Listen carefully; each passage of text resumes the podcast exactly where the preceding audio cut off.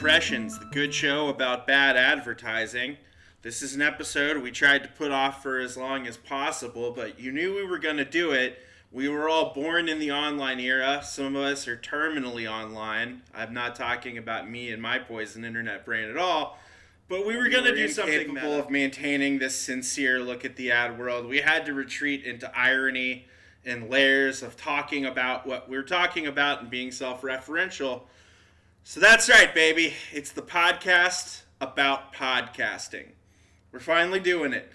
Not only that, it's the advertising podcast about podcast advertising. We'll just let you progress through the four stages of Galaxy Brain Meme in your chair while you process that. The good news is you might be thinking, why would I listen to these people tell me about podcast advertising? Their amateurishness is on display every single week, or two weeks, or four weeks, just to emphasize that we haven't exactly mastered the content calendar or the development tear sheet. Almost had a dry February of podcasts, which is probably healthier than a dry February of drinking. Um, spoiler alert, not me, but a friend. You, you can quit for as much as five months, and if you just come back even harder than ever before, that's just kind of a message, not only about the efficacy of dry months, but how the rest of your life is going to go. With that note, I'll introduce our guest and the real expert on podcast advertising, Casey Murphy. Casey, do you want to tell the folks a little bit about yourself? Uh, I think it's impossible to follow that up, Lee, but uh, I will say that it's a, a, privilege to be here, especially within a meta episode. Uh, can't wait to get into the nitty gritty. But yeah, my name is Casey Murphy. I, I, currently work as the Director of Performance Marketing at, at Barstool Sports. Uh, before that, I, I was at VaynerMedia with the, these three fine folks uh, for about three and a half years. Uh, working primarily on, on retail e-commerce business and uh, transitioned into the, the performance marketing role at Barstool, uh, where I primarily help brands uh, find ways in which to leverage our integrated marketing opportunities uh, to drive success with their media initiatives uh, and primarily focusing. Uh, maybe not primarily, but a, a, huge part of my role is, is focusing on, on our uh, podcast ad solutions uh, where, where we have a top 10 podcast network. So uh, since 2019, I've been in the weeds of the podcast marketing world, which, you know, in, in this short uh, existence of, of podcast, podcast marketing makes me more uh, of an expert than most. So I'm, I'm happy to provide my expertise and, and talk through some of uh, the ideas of where podcast marketing might be going and uh, where it is now. Uh, excited to be here, guys. Thanks for having me on. Thank you for assertively claiming your expertise. We had Ingrid on to talk about building community, and he was like, I'm not an expert, I'm an eager explorer, even though his full time job is building a community. Like, when anyone remember Lewis and Clark if they got to the Pacific and some guy was like, Wow, you guys really canoed, huh? And they were like, mm, We paddle a bit. You know, like, thank you for owning it. This is gonna be a right, yeah, yeah. zero cowardice episode. I can already tell. Absolutely, I'm gonna come in with hot takes, and they're gonna be firm. All right, so fantastic. Be ready. So I, I guess we'll start with kind of how exactly did we get to this particular podcast moment with podcasts in general and people's interest in podcast advertising you know, knowing that it's kind of been multiple moments, and of course, you know, I think you've been able to see, um, you know, some content that's been very much at the forefront these last couple years. Yeah, for sure. I, I think there's a particular uh, boom in audio right now, and, and with social media particularly, I think Clubhouse is, is showing just where this world can go. But you know, when focusing on on podcasting specifically, I, I think there's a real uh, story to be told on kind of how it got going, where it started. Uh, so you know, I think when you think about, and for me it was middle school, but when you got your first uh, your first MP3 player, right? I mean, I used to burn CDs in my basement, um, you know, pulling songs off Napster when I was in sixth grade. Uh, and the second that I didn't have to burn CDs anymore was a huge turning point for me when I got my first uh, iPod. And, you know, that kind of corresponds to where the tech led to this avenue. So when you think about audio, uh, you first, I mean, I think most people think about just radio, right? Growing up in the car, listening to sports talk radio, listening to, you know, hit music stations, etc. And, you know, getting that freedom of your first iPod was a, was a big deal for me. So, um, you know, I think that kind of uh, parlays itself with, you know, the, the start of where podcasting came from and um, t- starts the story of where, where it is now. So, uh, back in, in 2004, I believe, is when uh, the RSS feed came out, which, which basically allowed uh, folks to record long segments of, of audio uh, and then publish them to be shared across other websites in a way that was pretty revolutionary. Uh, and, and so it was really then when kind of the around 2004 2006 when um, really influential comedians I think really started kind of like the popularization of of uh, podcasting and basically recording long form uh, skits more or less. Um, you know, Ricky Gervais hopped on in 2006 uh, as a pioneer to the to the um, to the industry, and uh, folks like Adam Carolla hopped on. Um, the New York Times started a podcast called The Daily to talk through news um, back in 2009, which really caught on. Uh, and then I think, you know, as you rolled through time, the idea of uh, storytelling and, and kind of leaning outside of just the comedy aspect and then the um, and then the news or informational side of things as well hit huge with Serial back in 2014. I think you guys all probably remember Serial, right? Um, as a as a big moment in your lives. Are you guys Serial fans? I never listened to it, but I do remember when like everyone was talking about it for a while there. It was a massive national consciousness thing. Right. Yeah, I think that's kind of the big moment where peop- most people found out what podcasts really were and found out how much uh, scale potential was really there, right? It it sort of was the first time podcasting became uh, transcendental into kind of pop culture and when a lot of people were first exposed to the medium. And, and that's when the real boom started. So uh, that was kind of when uh, when you look at 2014 2015 when advertisers really started to become interested in the medium because they realized people were really paying attention to it. Uh, and that's kind of you know when we as part of the podcast industry in the in the sales world there uh, it's really funny because they there's this graph that the IAB always shows at any conference that you go to where the IAB is present, uh, talking about the scale potential of podcast advertising, and it's literally like five graph bars. It's like a, a bar graph with like five bars, and it starts in 2015 and it's like 2016 and it's like triple the size of ad revenue. And then you go to 2017 it's like oh my god tripled again. And it's like this hyperbolic curve and you get to like 2025 and it's like question mark. You know what i mean? So it's so funny because when you're looking at like whenever you see those uh, trend stories for for other digital marketing avenues generally it starts a lot earlier.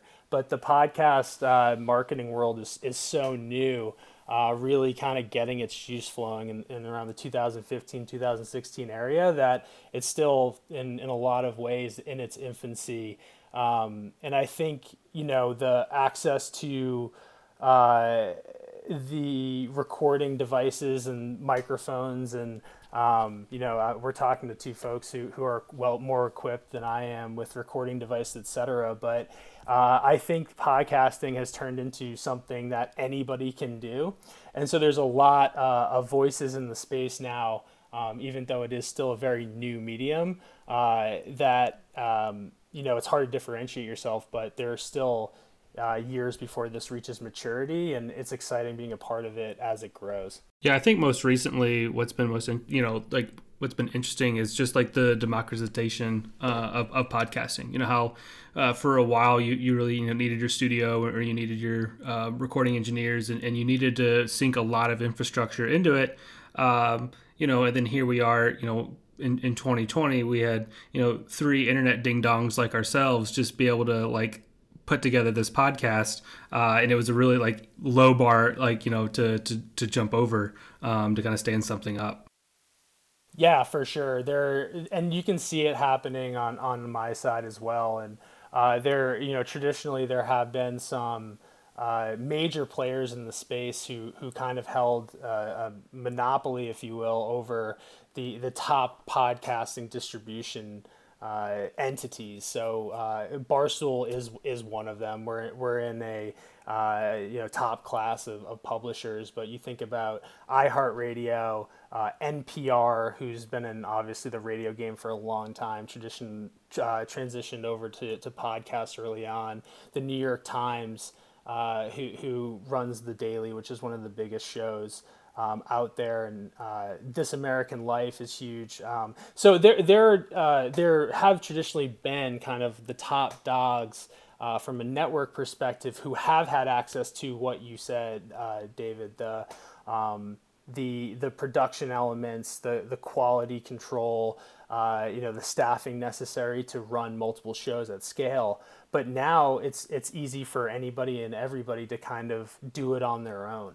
Uh, so what you're seeing, I think, is a trend where uh, content creators or, or influencers, if you will, are starting to leverage the audio medium uh, as an extension to their their current brands that they've built either on YouTube uh, or or Instagram or these other outlets. Um, so you know major players in the space like David Dobrik um, or uh, um, you know, like the Paul brothers, love them or hate them, uh, they have influence and they're starting to lean more into audio because uh, it's just an extension of, of what you're able to do and, and how you're able to distribute uh, and how you're able to create on a day to day basis. So you're right, you really don't need. Uh, much more than a microphone and some time to cut audio, uh, and you can be in this space. Um, the major challenge is, is truly though to to create something that's relevant and to create something that people want to listen to because there is just a tremendous amount of noise out there right now. As a marketer and especially with this you know explosion of, of more and more content you know like popping up every day um, what is your advice or, or your viewpoint on uh, discerning value um, of the, the content and or the listenership um, that you go when, when you have your conversations with, with clients and those kind of things yeah, it's a great question. I think it's a, a loaded one. Uh, so it's uh, there again with all the different options you have out there right now. It can be difficult to cut through the noise and, and really start uh, conversations with, with the right people. So I think the the first thing, and it's similar to kind of uh, how any digital media campaign should be approached, is taking a step back and understanding who you're trying to reach uh, and what you're trying to solve with with a marketing campaign. Uh, I think once you have those questions answered, then it turns into a research game uh, where you try to figure out who the relevant people are in reaching the audiences that you're trying to reach. Uh, so I think just having those two things in mind are important and crucial for kind of any marketing campaign you're trying to do. Uh, with with content creation, I think it's a little bit more difficult to achieve these uh, these results versus some of the more um, I guess ubiquitous platforms that we've gotten used to. So Facebook, for instance, anybody can log in at any time and run a campaign and reach effectively whoever they want. Um, you know, you can everybody's on Facebook. I think eh, you know everybody in air quotes because uh, every demographic, major demographic at scale, is uh, is on Facebook or Google or YouTube, uh, and and they're easy to kind of reach with a click of a button and the creation of a campaign.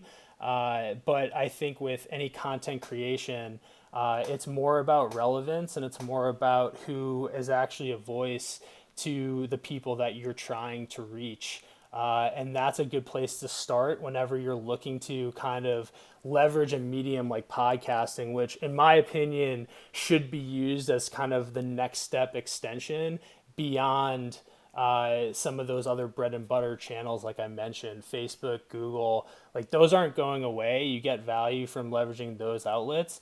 But when you try to think about expanding and reaching new audiences in a unique way, that's when you can start thinking about the creative side of things and and how you can partner with certain um, creators. Again use that word at nauseum to to help with getting your brand message in front of the right people in the right way.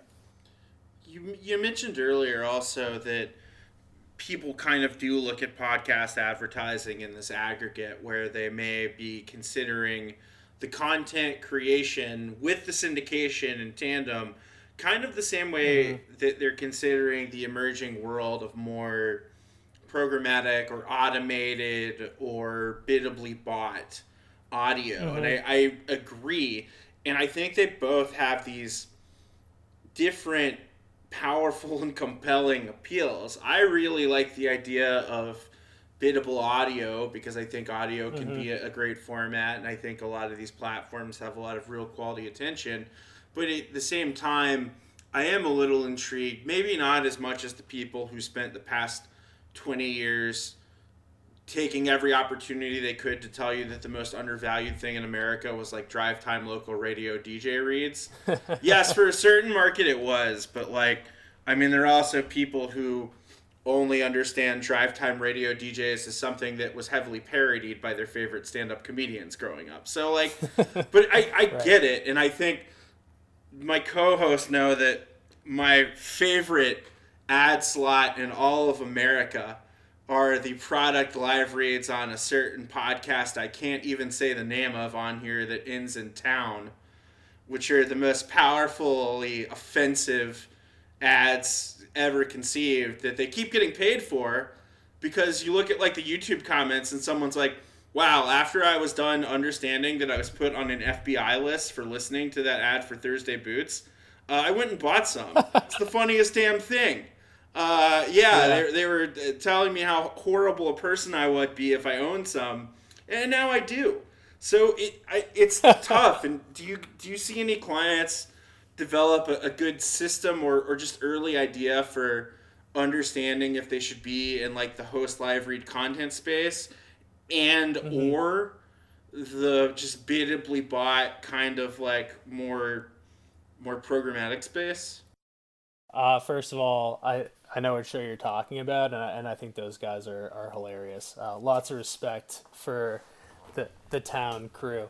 Uh, but anyway, the to better answer your question, I, I do think it's a very important point, Lee, and I do want to take a step back and, and, and kind of go through the the I guess the two high level ways in which you can activate uh, as a marketer uh, through the podcast medium. So first and foremost, what I was kind of going in, into detail in my last little spiel uh, was the the host endorsed, uh, you know, baked in ad content that uh, that is um, kind of the genesis and how. Uh, before some of this ad tech technology progression in the space, uh, allowed for, for biddable options is, is, sort of the traditional way to go.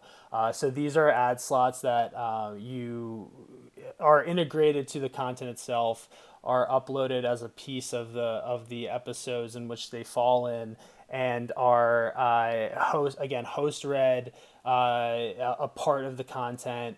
Um, really lean into the endorsement from the hosts who are um, executing the ad reads, and they generally, for, for better or for worse, uh, mimic the overall style of the show itself. Um, the idea is to basically put in an ad that is as seamless within the episode as possible to uh, drive the most impact uh, for the listener uh, within the episode itself. So, like you said with your Thursday Boots example, uh, I'm sure they sell a lot of Thursday Boots because the folks listening to that show are familiar with the style in which uh, content is delivered and it really hits home to those listeners.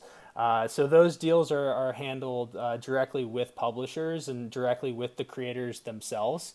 Uh, it can vary who you're working with. Uh, if you are working with a, some a, network like a Barstool Sports, you'll be uh, executing those ad buys through someone like me on behalf of the publishers themselves. and it's a real kind of handshake, old school media agreement. Um, the the the alternative to that is is what you were getting into a little bit, which is the uh, programmatic buying option, which uh, is the the digital insertion avenue. Uh, the ad tech in this space is, is growing incredibly uh, quickly. Uh, and there are a lot more robust options kind of rolling out every quarter, I, I almost would say. But there are a few mechanisms in which um, you can log into as a, as a marketer uh, and and set up uh, programmatic campaigns similar to how you know you execute um, any other type of digital buy like a Facebook or, or a Google or or a, a, a TrueView uh, YouTube campaign where uh, you you log in, you put your flight, you put your budget, uh, you upload creative, and then depending on where you're leaning into, uh, what uh, what service you're you're looking at and, and executing through, you can select um, other types of targeting, where you're actually reaching uh, an audience through multiple shows uh, versus kind of integrating into one show that reaches that user base for um, that particular episode. Uh, like the pre, like the the former version I was walking through the baked in uh, avenue. So the the digital insertion piece is, is uh, very much more similar, I think, to how standard uh, or not standard, how I guess um, uh, current digital ad buyers in the programmatic landscape operate. Uh, and so there's uh, a, a, definite pull to kind of go that avenue from the from the entire industry right now to to format more to your style, Lee. Um, have have you given? Actually, I'll I'll flip it on to you. Have you given uh, that any of those uh, platforms a shot? Like, have you executed a campaign through Megaphone? Uh, or um, or Simplecast or any of these placements that that do have the capabilities. I'm actually curious to hear your thoughts. I'm ashamed to admit that I've only logged into the Spotify self service, given it a look, and said this is mass advertiser only. In my opinion, mm-hmm. that's not a knock on it, but like you know, it's it's like pick a pick a music category or a, a mood like gym uh, we all know when we're feeling Jim, um, you know. But that's that's actually the only one I've explored. Although I really should look into Megaphone and any others that are out there. Uh, especially, I I'm not even aware which um, offer any sort of advertiser data upload. So I'm I'm a novice in this realm. Yeah, and I think that there's a lot to be said about that because Lee, I don't think I've ever asked you a question in our time working together where when it related to historical programmatic ad buying where you didn't know the, the most in the room. So I think it really does. It's not a knock on you and your experience in this avenue, but I think it just shows how new this stuff is and how kind of open it is for exploration and, and testing. And, you know, to kind of, to Shola, to like wrap this back into the conversation, Lee, where we are actually trying to go with this, I think, you know, the major point here is that uh, there are two avenues which you can go you can buy you can test out one of these programmatic ad server uh, ad services look at targeting and assess results in real time that are more closely associated with the reporting metrics you find from traditional programmatic digital campaigns and you should absolutely try that out. Like that should be something as a marketer if you're interested in, in trying podcasting you should test that and see what it does for your business. But then there's this flip side here where there are uh, you know, thousands of creators making content uh, for a particular audience um, who have either aggregated a base group that really are fond of them and listen to them religiously, uh, and uh, leveraging that like their voice as a mechanism to reach that niche niche audience in more of a personalized way which also is an effective uh, mechanism to to get your brand message across and and drive results uh, in an advertising initiative. So they're very different um, and I think that both have positives and negatives, but I think just educating folks that there are multiple options out there, uh, it, it can be a bit intimidating, but it also should provide uh, some clarity on, on what's possible and, and what ways you can really go with this. Yeah, I think there's a lot of like myths still kind of like to dispel on that, you know, uh, in in, in the industry itself. So like digital ad insertion is you know as you mentioned it's it's very turnkey in terms of feels the most similar to fill in the blank. And that's a lot of the like status quo stuff that a lot of like buyers are, are doing these days. Mm-hmm. um, you know audio ads are already created and you can just you know plug in your uh, your parameters and kind of run a, an audience based like solution. Right. Um, and, you, and you get those results as you were um, as you were mentioning. Um, but i think where the thing that kind of podcast and audio sometimes kind of gets in its own way in the realm of digital marketing is you know, digital marketing has been around for a very long time, and the expectations of specific conversion performance and or attribution um, is huge. Uh, it's just always like the you know 800 pound gorilla in the room in terms of well, can you measure it? Mm-hmm. Um, and you know yep. things with like podcasts is that there's a lot of elements in terms of you know mostly it's vanity URL mm-hmm. uh, and promo code, um, you know, which is pretty limiting um, to a handful of different industries. Um, so I, I, always would, I'm very bullish on, uh, on, on podcasting and podcasting, um, you know, advertising because it reads worse than its impact actually is. Um, how many times is someone going to, you know, re- like hear uh, a digital ad insertion or even a host live read with a, a, a vanity URL, uh, and they for you know they just get in the moment and they just go to the organic you know, you know URL and they convert and they heard the podcast and there's just no like attribution. It's just kind of like lost. Right. Um, and I think that's something like that like marketers in, in general probably need to like understand in terms of like you, you will reach and have like a much stronger value or build that brand affinity. Uh, again we've kind of had a couple of you know recorded episodes that might not be out by the by the time this comes out uh, as well but talking about like you know the the need of of, uh, of brand advertising and those kind of uh, specific like initiatives. Of course. Um, and that's where kind of like the live read i think really kind of is one of the most undervalued thing in terms of and more so than than the the local like radio disc jockeys because they are on a uh, on a schedule on a time. So you get you know at max like 30 seconds. Right. But if you let um, a host read and if and if you let them do what they want to do, you know you could have what would be a typical 30 second buy that for some reason goes on for a minute and a half to two minutes, and they're just talking about your brand the entire uh-huh. time. Um, you know, and I think that that like you know talking about like underpriced attention and like those kind of like you know buzzy snappy terms but yeah. like that's absolutely like one of them. And and if not like that might be the most uh, in the industry right now.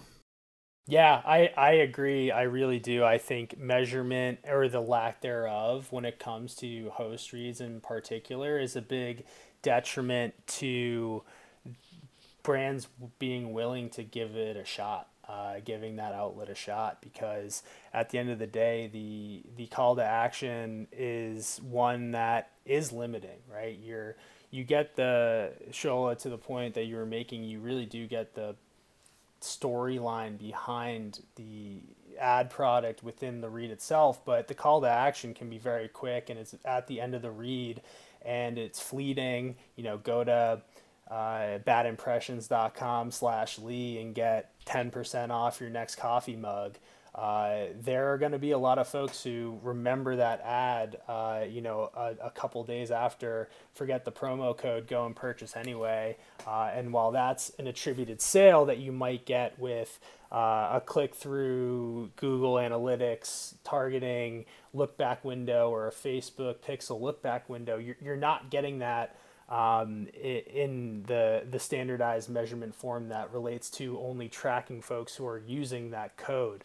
So it is a big challenge in the space, and you know because it's a challenge, you're seeing the tech catch up. So uh, I think there are two ways to really combat that with with host read. I think you know when you're talking about digital ads and ad insertion, you you have a better feedback window. You get some of those uh, metrics as a part of the of the process, which is attractive and where why there's a lot of scale happening on that side. But you're also seeing the progression from measurement. Uh, from the the top brands in the space who uh, I see the most successful folks who leverage uh, quite a bit of, of host read baked in um, ad reads, they they leverage the the feedback cycle they get from a promo code redemption or a vanity URL, but they also use such levers as as post conversion survey. Uh, you know, asking folks where they heard about the product before um, they ended up making a purchase, and so there's a lot you can learn from the back end there uh, as kind of an addition to to what you're getting from the feedback uh, directly from uh, promo code redemption, but there are all are there are also a lot of uh, pixel-based attribution services emerging in the space that partner with publishers uh, to create an environment where the brand can actually see via pixel data from their side um, tracking on their site, similar to how Google Floodlights and, and Facebook Pixels work, uh, then tied to uh, publisher provided data from the RSS feed, such as IP addresses, and you can start to see that uh, 360 view come through.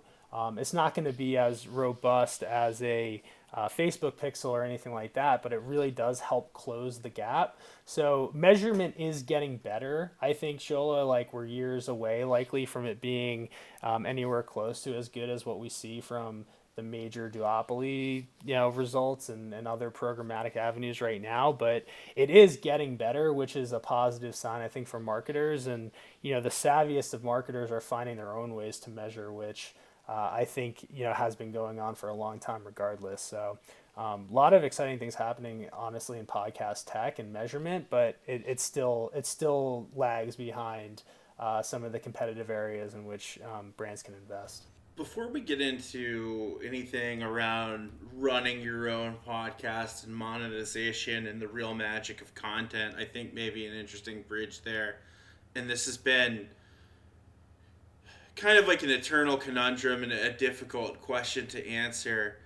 I've seen a lot of brands historically decide that they want to create their own podcast or at least get mm-hmm. very close to doing that in some cases, I've seen them do it and thought to myself, why the hell did they do this with with no existing expertise, knowledge, or platform? I think it's pretty unbelievable that some yeah. large B2B outlets that I won't mention have been paid undoubtedly a lot by some brands that I won't mention to make podcast series that just audibly sound worse than this one. Like they're not even using like recording software or editing. It's like absolutely unbelievable. Right. So I think there's a lot of confusion in the brand side about how to approach this and what's the value of a large credible network with a lot of expertise and inherent measurement capability and benchmarking like a barstool versus the creation of one's own owned assets. And so I'm wondering, do you guys ever have that conversation with brands? Or you personally about, look, here's what you get, you know, getting good content creation from an established podcast and just being woven into their narrative.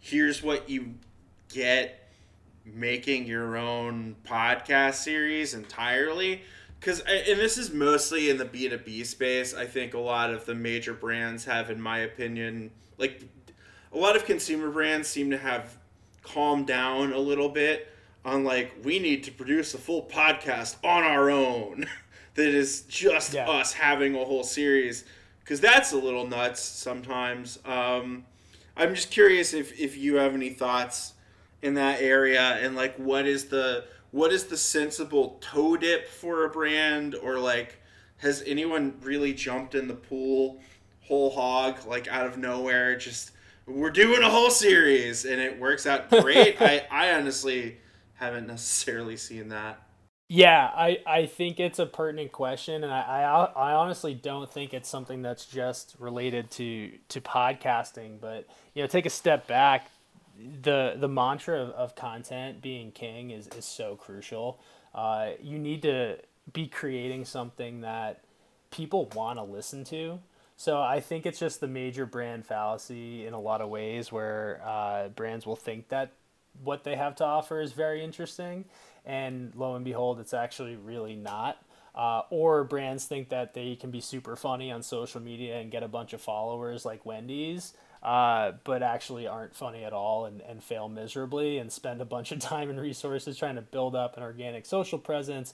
Uh, it, it kind of manifests itself across mediums. And because podcast is in vogue, you have uh, instances, many instances where brands do try to do that. I, I think that there are some success stories, which is probably worse off for the future brands that try to tr- try to try this method because it is few and far between of brands that I've seen succeed with that. So, you know, two good examples off top of my head.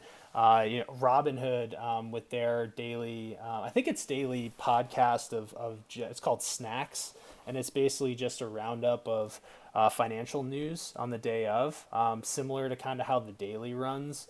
Uh, and when you compare it to you know daily news source like Morning Brew, it really kind of focuses on that angle where it's like, hey, here's the top stories of the day. That's pretty cool, and it's branded, and a lot of people listen, and that was a success story. Uh, another example is Goop. Um, Goop is a uh, has hit a, a chord with their content creation on you know education of mental health and, and female wellness, and they've really gained an audience that way and, and have recurring users and, and have done well.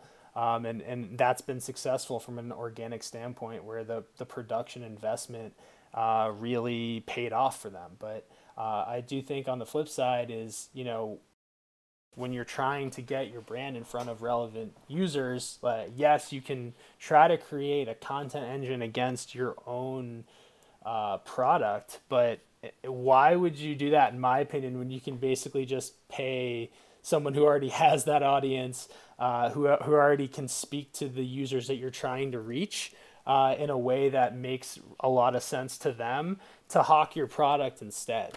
Um, so it might sound lazy it might sound like you're cutting corners but honestly it's just the, the success rate can be so much higher and it's just frankly much less expensive to try uh, and you're really not at the end of the day looking at like a two year time investment and you have you know a thousand people you know watching your content when you could have easily just paid uh, over the past two years to have uh, more relevant folks endorse your, your product in front of the right people uh, beforehand. So that that's kind of my general thoughts on it. And uh, and I don't think it's a, a, a, a problem or a thought process that brand managers have about themselves uh, across platforms. I, I would agree. I think that definitely at this point, there's so much pod content going on that I I think it's good, but whether it's whether it's good or not objectively, a lot of people are already consuming a lot of podcast content. And right. I think to look out at how much podcast content is already being consumed and then to get a little qualitative and a little subjective and like listen to the quality of it and then be like i don't know general dynamics or someone and being like i think we need to get an executive on here to do a really thrilling look at the history of defense contracting. Like i think it's kind of nuts. I mean, people are still doing it but I, I think more now than ever before there's too much good going on to go out and want to be a brand trying to create your own content to hijack some of that already committed listening time without like I feel like you really have mm-hmm. to feel like you've been struck by it's a struck by lightning great idea as a brand to want to do that. Yep. I think anything that doesn't feel like it's going to be incredible is going to not be listened to. Right. And it's a risk too, right? Cuz you're you're putting in time and resources and energy into something that just frankly isn't your expertise, right? I mean, if you're a, you know, accessory brands trying to create content, it's it's sort of a stay in your lane moment and, and you know, I don't think it's always the right answer to stay in your lane, but I think for something like content creation, eh, expertise around what people want to listen to, uh, I think it's one of those things where, you know, just because you can speak with uh, affirmation, confidence, and expertise around a certain topic doesn't mean that topic is going to be widely sought after in terms of a listenership. And so you really have to be self aware. Uh, and I think there's like some crazy stat around how many podcasts just what they say pod fade and fail. Uh, the success rate is so small, and the the listenership is so uh, is so stacked towards the top performing shows um, that it's really tough to break through. You do have to come with kind of a unique spin or an existing audience from another platform to, to really see success off the bat. Otherwise, you, you are fighting an uphill battle for relevance. Uh, and maybe what you're saying and talking about is unique and, and has a spin that people want to come back and listen to, but it really is difficult to, to create something like that and be able to put it out uh, on a rolling basis over time. So what I'm saying to you guys is is the best of luck because I I'm a fan of the pod, but you know there is a lot out there. Uh, I don't know a ton of folks who are doing uh, content like this about digital marketing specifically, uh, so I think that's a good pull that you guys have. But um, I don't think every you know B two B brand is going to have something differentiating like that that that does have a mass appeal and that isn't saturated towards a niche audience. Well, that's what I think is kind of weird about the podcast, like doing a podcast to satisfy like another tick in like for your brand because it's like like I think Lee you said like do a podcast season. It's like I've never ever thought of podcasts from a season Mm-hmm. perspective, you know? It's like they just they just keep Yeah. going. It's like thinking about creating a limited series of, you know, advice on whatever your brand is and and I think Casey you said it best of like the resources that it takes versus like think about the authority that like if you were a loyal podcast fan and your favorite podcast was talking about some brand that you maybe weren't aware of like you're so much more likely to discover that versus mm-hmm. or you're more likely to discover new content i guess because i'm going to listen to my favorite podcasts and they're going to say oh try x y and z versus if i'm already invested in a brand and they make a podcast i'm probably like the highest tier of likely to listen so I guess to me, it's like I really am like, what is the point? Like, you know, unless you're doing it for the love of the game. Right. And I think that, and I'll lean back into a previous host, Mike Enger, who talking about community, right? And like, what does brand community mean, et- et cetera. Uh, but the, the listeners of popular podcasts are truly communities uh, within themselves. And, you know, it takes a long, long time to build up that relevance. Uh, and it takes a long time to gain that respect and, and the, the consistency of people coming back over time uh, for a long time. Uh, week after week or if you drop multiple times a week it, it really is impressive and takes a long time. And you know there's a lot of skill that goes into creating great show after great show and keeping that quality up. It's it's a crazy full-time job and I, i'm just always so impressed by the people who have been doing it for so long. I, I think joe rogan is, is just one of the more kind of mystifying folks out there right now and the way he's been able to continually put out great content for so long it's uh it's really you know not an easy thing to do. Like just because you can talk doesn't mean you can yeah, hold an audience. These are really talented folks and you know the community aspect of it is huge. It's you know the the comedy podcast or just kind of getting on air and, and shoot and, and shooting the breeze and and talking about nothing is you have to have the gift of gab so well in that environment. Uh, so I guess if I were to if I were to suggest a topic for um, you know a new podcaster who wants to get in there, you know try to focus on something specific and niche as you can that has a following that maybe isn't um, satisfied with uh, with with what they currently have available. I mean, Ryan, I'll, I'll lean into you right here because I think the book of the month example was was really pertinent. Uh, if there was a podcast on book of the month, like, do you think you would listen to it? Oh yeah. I, I mean, this is I could go down an embarrassing rabbit hole. Like those are the things that like that's the content that I like and like I, I, love mean, Randy's quote shameless plug. embarrassing rabbit hole. She's like, "Oh my god, what can I say? I read a lot of books." Randy, like 36 minutes ago, I was like, "Alcoholism is a scourge one discovers in the driest of places," and Randy's like, "Oh my god, total book addict." I got a book problem. Yeah. uh, I, well, you should you should see my bookshelves.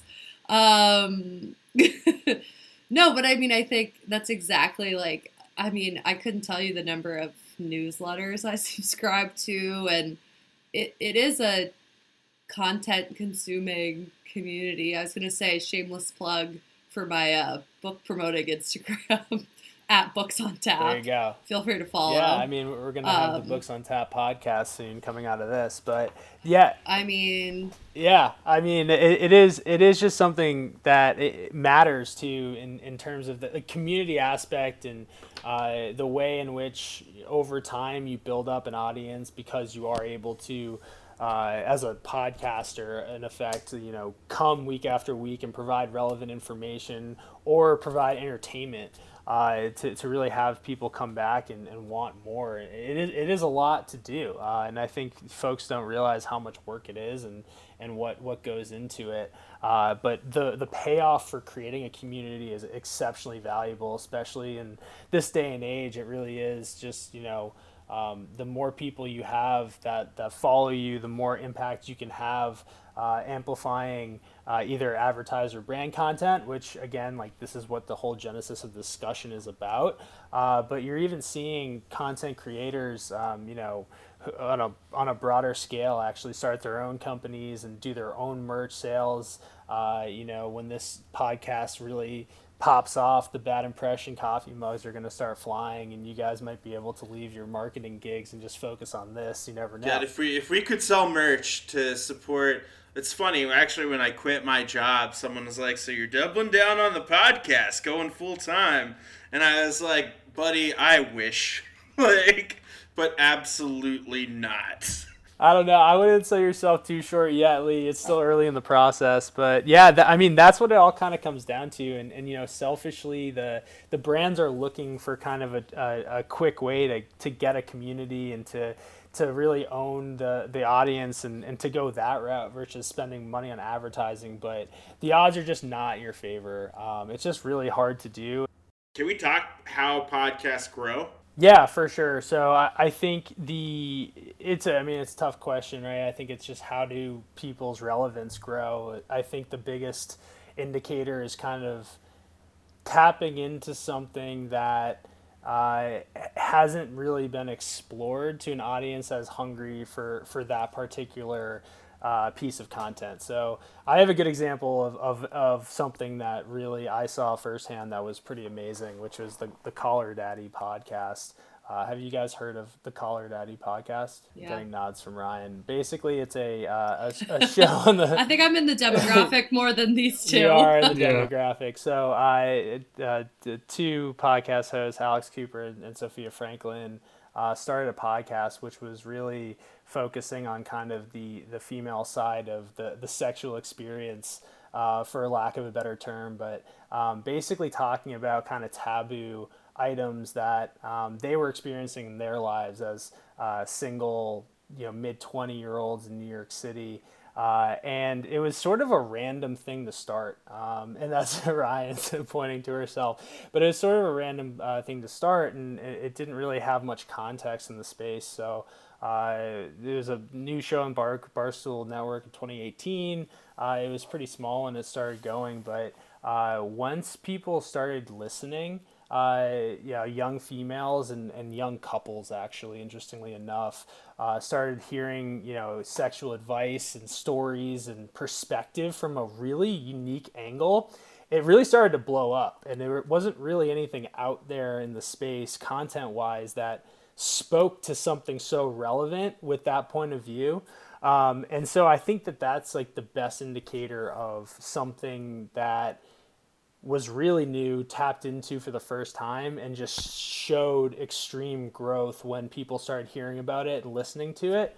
Uh, so I think just the best answer to that question, Lee, is is content is king, and trying to find you know discussion points that a lot of people aren't kind of leaning into, but is relevant in the space either from a lifestyle perspective or uh, you know, relevance perspective, um, informative or entertaining. Again, those are kind of the two things I go back to when, when making a podcast. It really does need to be informative or entertaining, first off. Um, and then when you really tap a chord into an audience who is hungry for a certain, uh, you know, avenue, um, and a way to consume that material, kind of like you guys are creating a, a podcast around, you know, the nuances and different ad formats and talking to different folks who do different things uh, for the ad community.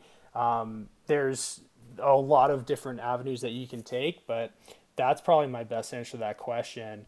Uh, and then trying to promote, you know, that uh, mechanism through social media or other avenues, word of mouth, to try to get people to try it out uh, and then it sort of builds on itself from there, kind of like anything.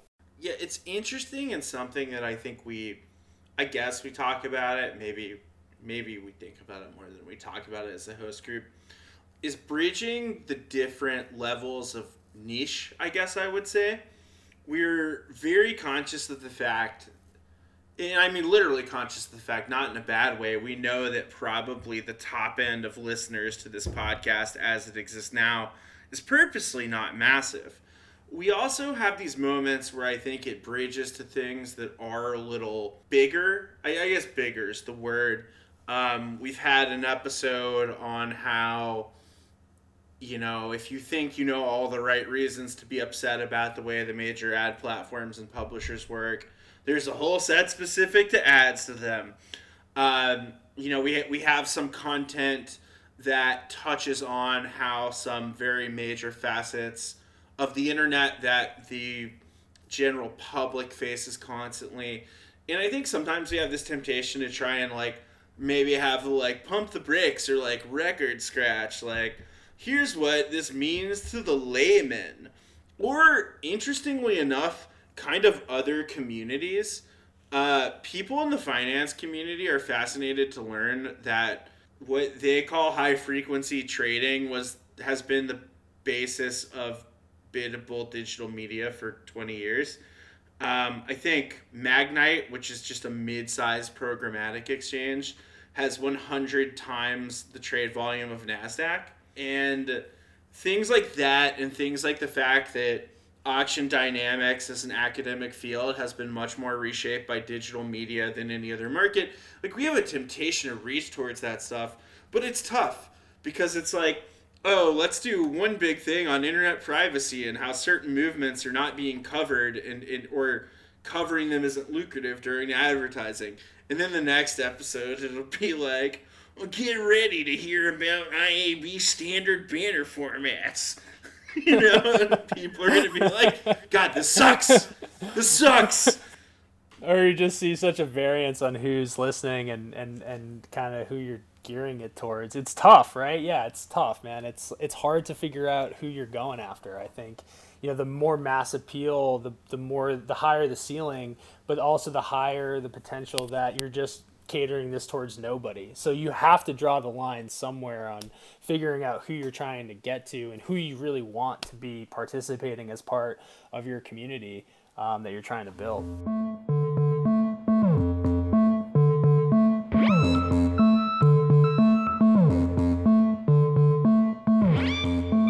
Casey, this has been fantastic content feel like you have Casey Murphy's powerful principles for performance podcast advertising? Are there it's any maxims? It is a lot of P's. We've talked about a lot of P's. We talked about a lot of nines on a previous episode. Uh, yeah, so I, I, I mean, sure, I'll, I'll give this a stab. So to recap, kind of what I was saying is, you know, first of all, you need to know your audience. Um, you need to know who you're trying to reach, and uh, and that's kind of the genesis of, of all advertising campaigns honestly is f- focusing on who who you're actually trying to, to get your message across to.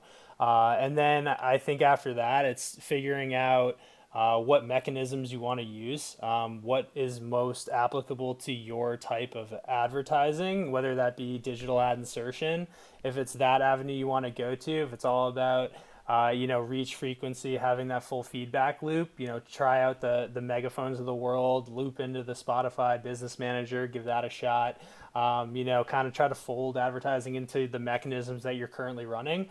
Um, or if you want to give the kind of the more influencer side a shot and go baked in host ad advertising, um, do your research on the content itself. Um, try to find uh, folks uh, who are within your target demographic. Try to figure out what they're listening to, what's what they're consuming, what they're watching, and uh, use that as a, a method to um, start the thought process of where you want to exercise uh, your voice and where you want to kind of integrate into.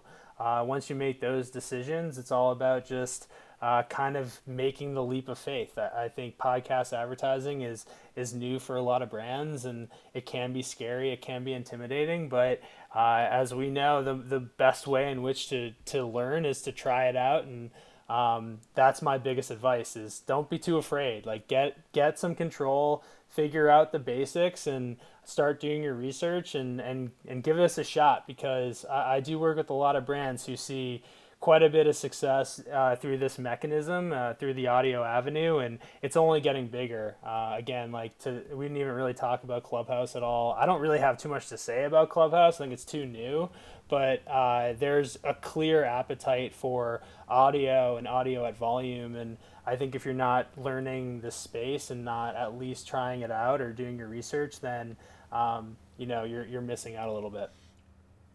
I was actually going to ask you about Clubhouse and how you felt that that was going to either affect or not affect podcasts podcasts in general, but like, and then also like Clubhouse advertising. I mean, I I humble brag like I'm on Clubhouse, but you know, I don't really. I uh I don't know. I just think it's interesting. Like I was telling one of my friends recently, I was like, to me, it's hard. It's hard to get into because it feels like a conference call, and I feel like 2020 brought us to this Zoom yeah. world where like getting on a conference call to me is like no thank you like yeah. i need the visual cue of like if you're gonna really have a car i mean obviously there's a side of like if you're jumping in like a 50000 person room in clubhouse like you're not talking right. but like to have a real conversation i feel like it's super super hard to do if you don't have the visual cues of having someone on video so yeah i i kind of feel the same way ryan personally honestly i go my full day on the phone basically all day or on Zoom uh, video conferencing. And so to get me to extend that farther is a little bit difficult. So personally, I, I, am kind of a slow adopter to the Clubhouse platform. I'm on there, I do try to jump in when I can, but I think what it is showing is basically just that there's, again, an appetite for a mass market to listen to folks talk about certain things, right? It's it really is similar to podcasting. It's like the real time podcast network in effect where you're not making a decision on something to listen to that was recorded, you know, weeks or months or days ago. You're you're listening to a conversation happening right now, which is, makes it different. And you know, as as progressive as it is, the more I talk about it, it sounds like I'm just describing old school radio. So like Clubhouse, can just literally be radio, uh, repurposed into an app, and anybody can kind of hop on and do it. But I think just like any other social media network and you know new uh, new platform, you know it's only a matter of time before you just start hearing ads all over the place in there. Uh, oh, sure. Both uh, both whatever the product they decide to roll out, and folks who are influencers who are who are doing things directly. Uh, in like the host yeah. mindset, so it, it is a, it is only a matter of time. It, it has to be um, before you, you start seeing that type of stuff. But I think like for the listener right now, uh, whenever this is published, if you are a Clubhouse fan, enjoy it for the, the, the sanctity that you have for probably the next like month or two before it does start uh, getting saturated. Um, but yeah, I think it's TBD. I mean, it's still so super new. Uh, Elon Musk really put that thing on steroids and got a lot of people to sign up when when he started leveraging it. Uh, I think it's a way in which folks can basically broadcast and, and chat through and get together a group of people to talk about uh, you know a specific um, a specific topic and you know folks are resonating with it and you can plan around it. You can you can go live and you can talk about whatever you want. On that note i think we'll just move it along to the ultimate question of the podcast that we put to all guests Casey, if there's one thing about digital advertising, digital marketing, I don't know what we're supposed to call it anymore, or even honestly, just the internet that is meant to persuade people of things, or the internet mm-hmm. that's not meant to persuade people of things, that you think is down bad and could either stand to improve or be eliminated altogether, and or ideally is, is very funny that it exists the way that it does uh, what would that one just big sore thumb sticking out in the hand of, of all things internet be right now for you? well, I, I don't want to kind of be lame, but I, I've always thought that the privacy situation going on uh, with some of the larger platforms is, is extremely troubling. Um, the they're they're the regulators are starting to pretend to do stuff, and so it's like sort of moving along. Um, and I know that there are laws coming in that affect uh, you know ability to track people across the internet. But I, I think it's crazy how much Facebook or Google knows about the average person. Uh, and I think what really rattled me to the core was back in 2016 uh, before Facebook kind of closed off the pipes to audience insights, where you could upload a list of emails and basically know everything about those people that were on that list of emails, just giving brands and platforms and individuals the insight into like really personal data uh, of, of people all the way up to you know what is only like four or five years ago. And just seeing what i could see in that world and then knowing what they know it's really uh, kind of shifts your perception on you know everything you're doing on the internet and the things that are put in front of you uh, especially from an advertising realm that are there on purpose and are very calculated. And you know what you just mentioned lee about how you know as the ad programmatic ad buyers are basically the high frequency traders of the new generation in a way you have really smart people tactically doing this uh, to, to reach certain people and drive certain results and influence people in a certain way. So if I were to say one thing, I would I would love there to just be an equal playing field where you know there wasn't such a huge advantage for how much you know about people uh, from a data standpoint. And you know I'm kind of you guys know who I'm talking about in this world of uh, the duopoly and, and who really knows the most in Amazon. So uh, I wish that there was just a full on reset button where everyone just started from scratch and uh, truly the people who were the most influential what they were doing and, and the ideally like the content they're providing actually started to rise to the top versus just most of the money funneling to like targeting and just knowing what people are going to do based on years and years of data and manipulation. So that's my big thing is just privacy, man. Like I wish I just didn't have to worry about that and I wish I could just block it all and have them know nothing about me, but I know they know everything. It's a great topic and it, it touches on so much currently and it's created so many second order bad situations that you kind of have to get into, but Speaking of the cutting room floor, we had a previous guest who shared with us that he frequently talks to people who are like, "But what's the real harm?" And he's like, "Do you understand that people are absolutely geofencing abortion clinics?"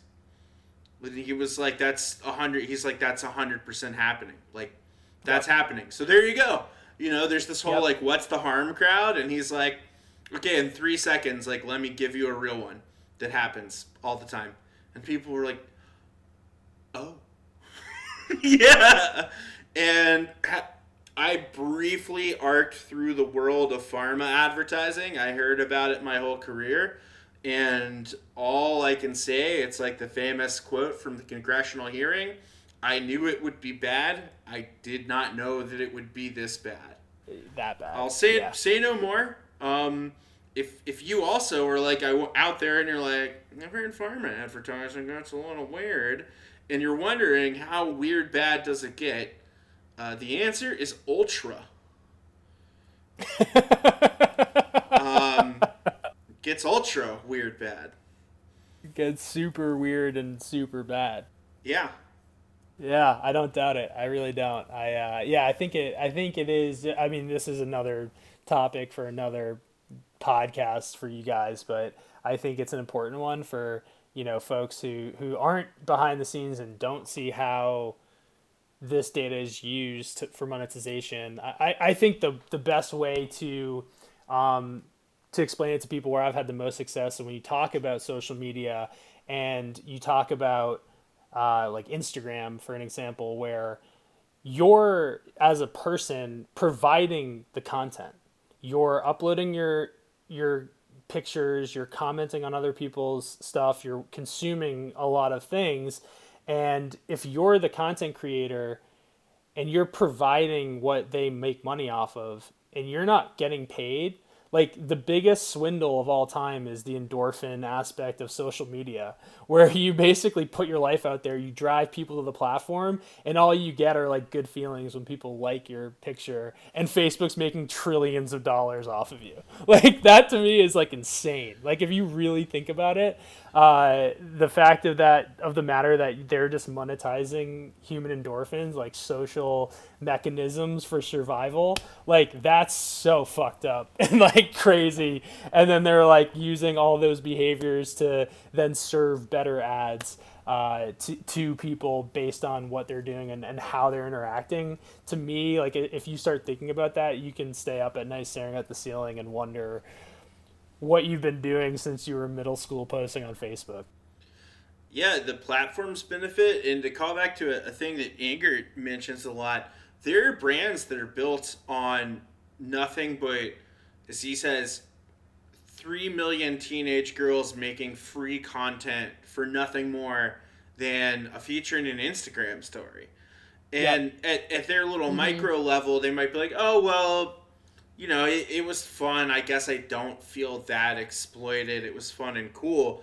The entire value of the brand is just the aggregate content of other people. There's like nothing to it. They made an off the shelf product, manufactured cheap offshore, a little bit of marketing stylizing, and the entirety of its popularity is just other people making them content.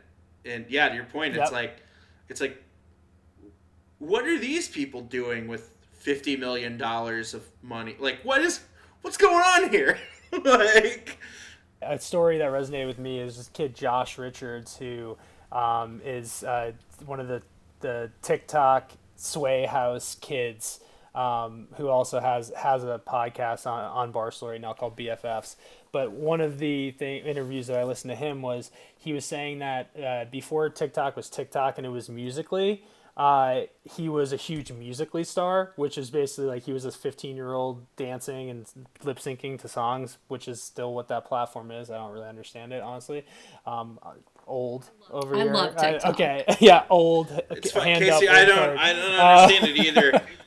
Although, yeah, I'm, I'm old. President I'm, I'm Xi, old. if you're listening, I'm not saying I oppose your glorious plan. I'm just saying I don't understand its main arm. Yeah, there's something on TikTok for everyone. I'll tell you this that. This is before the Chinese Chinese government came in, and, and so Josh Richards was a Musically fan, and, and Musically was like, okay, how do we promote our stars?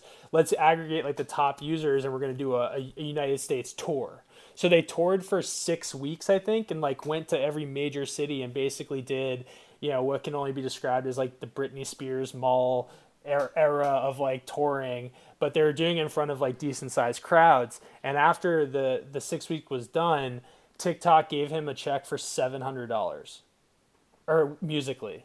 So he got paid $700 to basically like flaunt the the entire business across the country.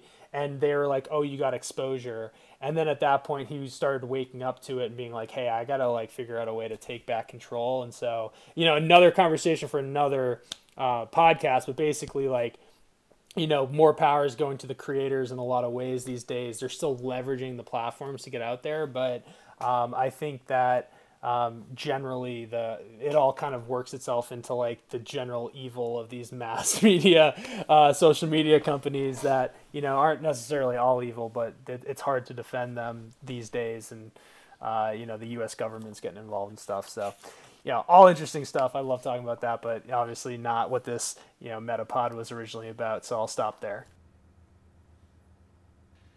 The metapod. Metapod. i think that was a pokemon if not, it, it should be soon. Uh, yeah. That I can't answer. T- today's marketable to teens that podcast that Pokemon is due for a revival and Uh, appreciate anything meta. Much as we appreciate you coming on the show, Casey, it's been a great pleasure. Uh, thank you very much. Of course, no, I, I really appreciate you guys having me on. It was a lot of fun, and uh, yeah, looking forward to uh, to you know listening in when it when it drops and. I I can't wait to, to see what you guys do because I'm going to be following and I'm I'm a fan and I am a part of this community now. So uh, thank you so much. Thank you, Casey. Thanks, Casey.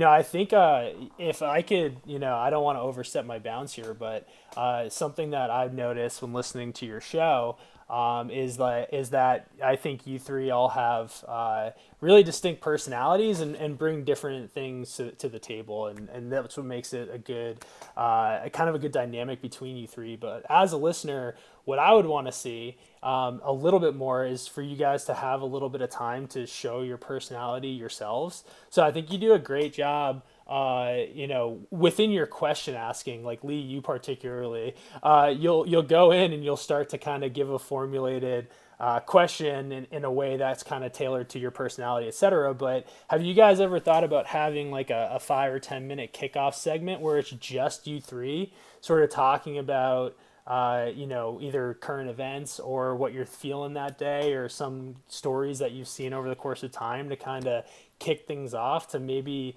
allow your listenership to, to learn more about you guys. Because that's something as a listener like i kind of wanted to see more or, or hear more of uh, and as you build that again like i keep using the word community i feel like Engert right now but um, as you continue to build that like i think you're going to hear that more like people are going to want to resonate more with you guys on a personal level uh, so i want i hope you keep that in mind um, you know as a as a potential mechanism moving forward I think that's great feedback. Um, and I think one of the things, you know, and I'll let uh, Lee and, and Ryan kind of chime in on that as well. But, you know, one of the things that we, we have done, like a, uh, a current events, but that's always been with the, the guest. Uh, and there's been a lot of um, espousing of opinions and, and those kind of things.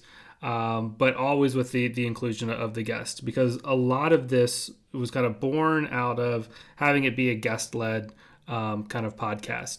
But I think to your point is like we're we're the consistent personalities on here, and everyone needs to kind of understand, you know, how I'm different from Lee and how Ryan's different from me, and like all three, like we all are slightly different in terms of our, our career progressions and what we've experienced and, and, and those kind of things. And I think the the audience could kind of really like relate to that.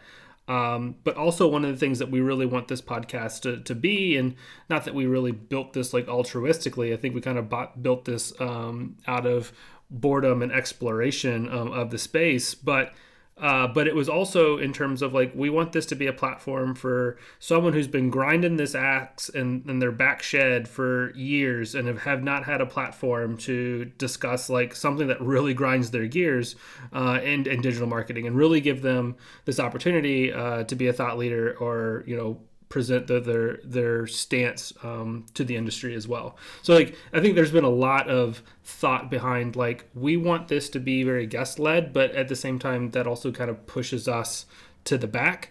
Um, to where, as you know, what you were just sharing with, um, you you want more of our personality to kind of come through. I think it's phenomenal feedback, and I even I know the thing personally that anytime you you set out in a direction whether you're correcting to it, you always overcorrect. Or if or it's something you lean too hard and you have to correct later. And I even know specifically what I am like running from or shying away from. And it's something I haven't even told David or Ryan this.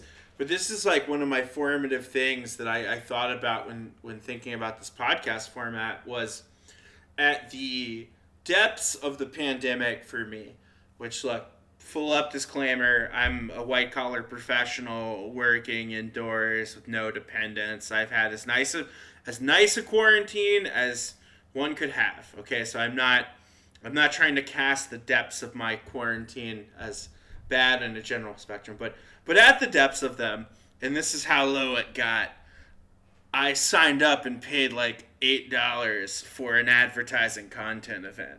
I mean you know that's when you're really crawling like paying money like on a like Friday night for like an advertising content event like talk about just dragging yourself through the mud and being pathetic but um on a Friday Ryan night? days didn't matter even I have even I have better plans right, on days Friday didn't nights. matter anymore this is around the time where at one point I was up for like 48 hours and had to take a day off from work because I just hadn't slept because I was just like what is time anymore like I just like I was like I've been at computer. I will go to balcony.